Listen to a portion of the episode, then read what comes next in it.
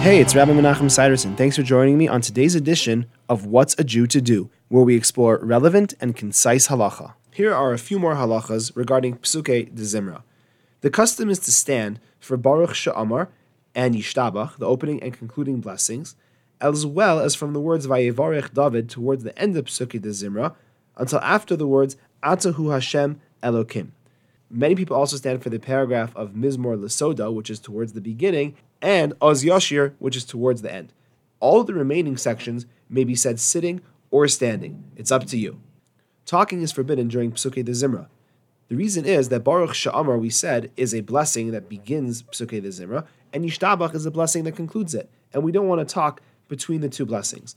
If there is something pressing that needs to be said that relates to the davening itself, one would be permitted to say it. That's why we are allowed to announce page numbers during davening. Even writing and other acts should also be avoided during Pesukei Dezimra. Another interesting custom that relates to Pesukei Dezimra is holding the tzitzis during Baruch Sha'amar. Men have the custom to hold the two front tzitzis of the talis, or their tzitzis if they're not wearing a talis, while reciting Baruch Sha'amar, and then to kiss them upon the conclusion. That's all for today. I hope you enjoyed. If you have any questions or for further discussion, please give me a call. I'd love to hear from you. 303 386 2704. Have a great day.